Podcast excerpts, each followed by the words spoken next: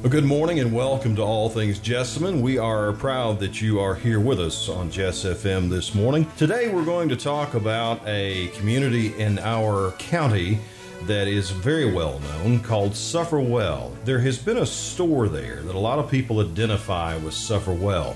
And it's been owned by a couple of different people, but the last people that owned it, uh, their name was Joe and Nancy Breiner.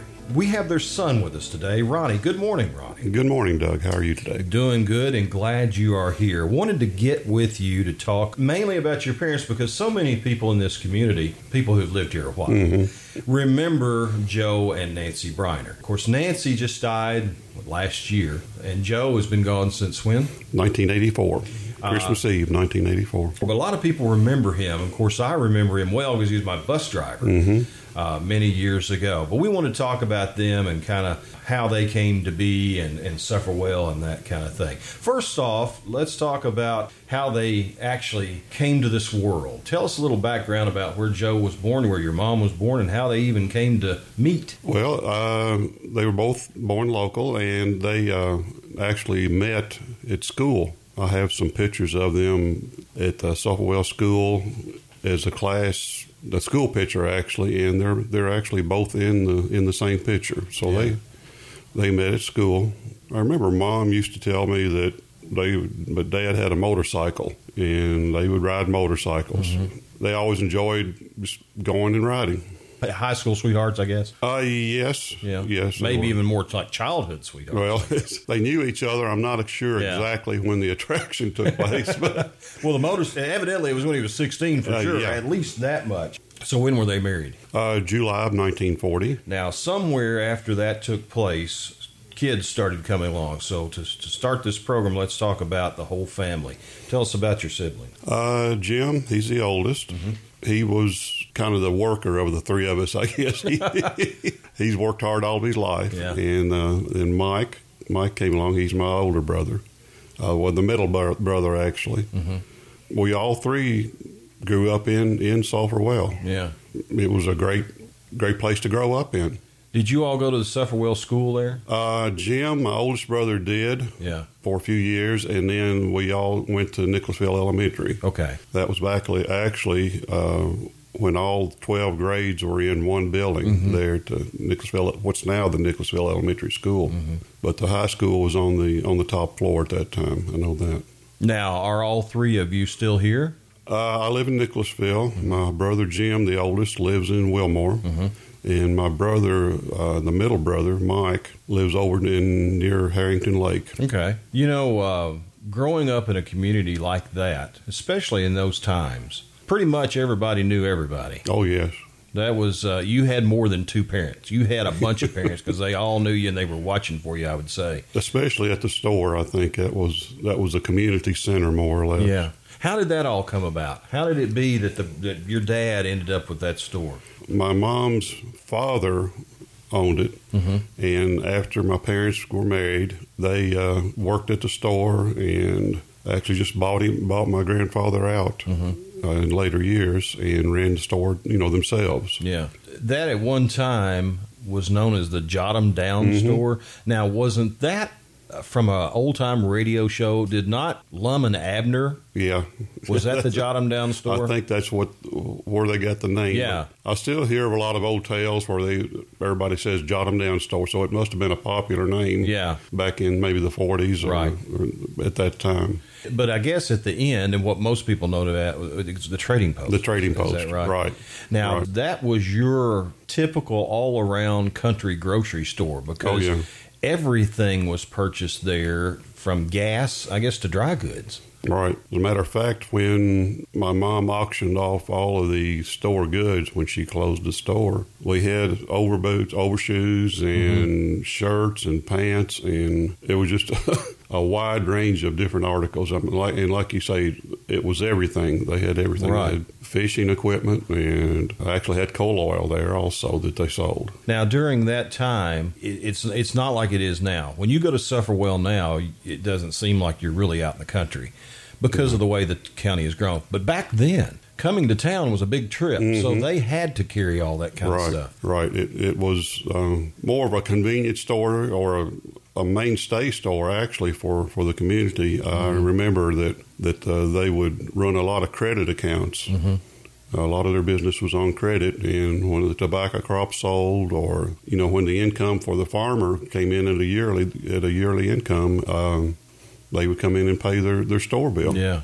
Yeah. It wasn't you know anything like today. I mean, you, right. I remember I would I used to wait on the customers at the store too some, and when they charged, we had a, a notebook that we write it down in, Mhm. and each day. My dad would, you know, tally up and put in each account what, what the person got on a yearly basis. Some of them would be, you know, paying on a yearly basis for their groceries for the year. Now, maybe I'm wrong, but I guess it explains to me why your dad wasn't just a store owner. I mean, he did other things, and I would assume that part of the reason is because when you're a store store owner carrying accounts, mm-hmm. you got to make your money too. Right. So tell us about some of the other things that, that Joe Breiner was involved in. like you say, he rode he drove the bus for years, and he he truly loved that job. Mm-hmm. He loved the kids, and I would remember on Christmas he would decorate the inside of the bus, mm-hmm. and he would always get candy bars from the store. I remember that very well. that I do remember. he would give give out candy bars from the store, which always made me a little bit jealous. but anyway, he would he, he truly did love the, the bus driving. He also worked on the family farm, and uh, he was a substitute rural route mail carrier. Right. So he had different jobs, like you say, to to keep everything going Yeah. while the the charge accounts were. Right.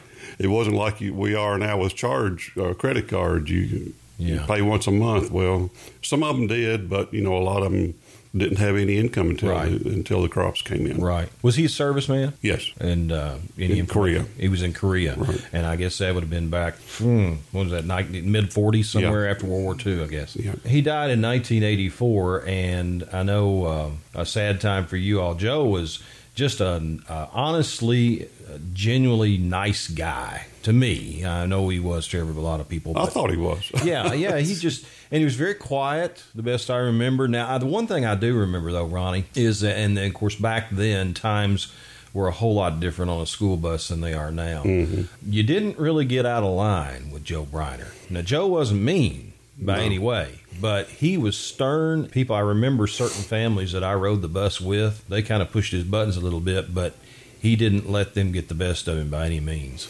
no, they they respected him. Oh yeah, And that's that's a big thing now. They they did respect him, and they loved him at the same time. I think, I think so too. and it was kind of the same way at home. You know, we knew we were loved, but Right. we knew we didn't get out of line. I mean, Right. we knew right from wrong. Your mother She was more of a pushover. Oh, really? you could get away with things a little bit. Uh, some, but not a whole lot. uh, we kind of knew where our limits were. so, Yeah. Now, did she mainly just deal with the store? Uh, mainly with the store, yes. Of course, that's where she was born and raised in Mm-hmm. Right. that location. So uh, that was her whole life. It's just like Suffolk Christian Church. When Mm-hmm. she was a baby, that's where she went. Mm-hmm. And that's where she went to church the rest of her life until she died at 92. She was kind of. I think I've even heard it referred to as the the mayor of Sulphur Well. I've heard people talk about her that way. I was thinking about that this morning. She was called the mayor of Sulphur Yeah. And to my knowledge, there's not any of the old timers there anymore. Right. Teeny Stennett still lives in the area. Yeah. I'm not calling Teeny an old timer, but she she's but she's there for quite a probably been there longer than than most. yeah than anybody else there at at this time. Yes. The thing that I remember about the store more than anything is the the loafers that would come down. Oh yeah. It's just like you know the Hardee's or the McDonald's are today. Right. With all the the older gentlemen sitting around talking. Well, the store used to be the the main place for the for the area. Mm-hmm. And every day you could come in, and you know, if it wasn't crop time, tobacco time, tobacco housing, there would always be, you know, some of the guys there, and they would just sit around and, and talk. And those were times that you do remember. Sure. Potbelly stove, I'd say. Oh Oh, my, yeah, cool, in the middle, Yeah. cold time, and you would sit around the stove and Right. listen to all the yarns. and I'm sure there was plenty. But you were talking about some of those loafers, and in this in this book that I have about Jessamine County history, uh, there was some names written down. This is what it says. There were many regular customers who played checkers each day. Raymond and Tom Hare, hmm Lucian Foster, Dillard Willis, Willard Davis, Luther Ware, Jack Hager. Any of those names ring a bell to Oh, you? Oh, sure, yeah. And a faithful man, Bus Warfield, who had his favorite seat to watch the game. One thing I remember too is it wasn't like Tom Hare; it was Mister Tom Oh yeah, and Mister Lucian, and you know, everything. Everybody had a Mister in front of their name, and I I never really knew where that came from. Mm-hmm. But that's all. That's when I grew up. That's what you called him, Mister Yeah. Tom or Mister Dillard, and you know I thought you know. That's in terms of endearment or respect Right. or, or whatever it is. But uh, one thing, you know, that's one thing I remember, and I, I remember most of those. Uh, most of those people would they'd come down. Uh, Jack, I remember Jack and Mister Tom. Mm-hmm. They were old timers, and I remember Mister Tom used to have a Gladstone cigar in his mouth, and it'd stick out of his mouth, never would light it. he just chewed on it. Just chewed on it. It always amazed me. He never would light it up, but he would just chew on it all day long. And I'm sure that a lot of the stories you heard, probably half of them weren't true. Probably, and I wish I remembered more of them too. Yeah, yeah. That's you know that I think that's the the thing that people nowadays. I kind of remember those times. Stennett's Grocery was was the prevalent one mm-hmm. where I grew up out in Union Mill, and, and I can remember as a boy when it was open, walking in and seeing the farmers sitting around like you're talking about. But you know, most people now under 45 years old don't mm-hmm. have a clue as No. to what we're talking about and don't understand what it meant to have a community like that right. we were talking earlier about everybody knew everybody. If something bad happened, they were all there. Right. It was it was kind of the social media of that era. Yeah. The the country store was. Yeah. Because that's where all the news took place, the community news. Mm-hmm. I mean, if you wanted to know anything, you would go to the store and sit down and listen. And it, it's a time gone by, but I think it's a time that we dearly miss Oh, because yeah. of the actual human interaction. Yeah. I mean, it's just not you're sitting at a screen, you know, texting somebody or on Facebook. And I think that's a lot of times that's what we're losing now. And it's sad. It is. It, it really is. You know, some of the best memories that I have as a young boy, this, this Stennett's Grocery, and, and I wouldn't do this now, let alone let my kids do it, but getting off the bus, which your dad drove, and getting on my bicycle and riding over on Union Mill Road to the grocery store, which I wouldn't attempt at all. Oh, no. now to get a double cola at the end there they had this little machine that would heat up the ham and cheese sandwiches for you mm-hmm. which we thought was high tech back then for microwaves and all that but and just seeing those guys sitting there on the porch and talking and and just it's just something that you can't replicate now No. there's just nothing about it I remember the loafers they would they would be there, but when it was crop time, very few of them would come in. Right. But at lunchtime, oh, there would be so many there. that- And my mom made sandwiches, and they would come in for her sandwiches, and you know for the RC cola and the, the moon pie, and mm-hmm. it, even to this day, I don't know how many times I've had people come up and say, "Boy, your mom made the best bologna sandwiches." Mm-hmm. and they, they remember, and a lot of them uh, would drive out from Nicholasville to the store there to, to get her sandwiches. does the store still stand It still stands. Uh, right now, it's empty, but we've had you know other businesses in there, but Right. they just you know it's Nicholasville is so close now, Right. and it got to the point where say the Walmart could sell things cheaper than you know my mother could buy them at for Sure. her wholesale cost. Sure. And you know I don't know how many country stores we had in the county here, but you know I, I don't really know of any of the old time country stores that are still open because they couldn't survive. I don't either, and I, th- I just off the top of my head, I'm thinking of some of them. You know, from on that end of the county. You know, you had Yeah. that one, you had the Montgomerys down at Little Hickman, and you had the Stennetts, and you, even like Hager's Grocery and, and places like that. You're right. I don't know that there is any of those. The closest that might kind of come to that, well, and I don't even know if it's a grocery store anymore. I started to say the one in Keene. Well, that's I thought of that just now, and yeah, that's a that's a country store, but it's not really. Yeah, it's it's, not truly really. a, a country store. Yeah.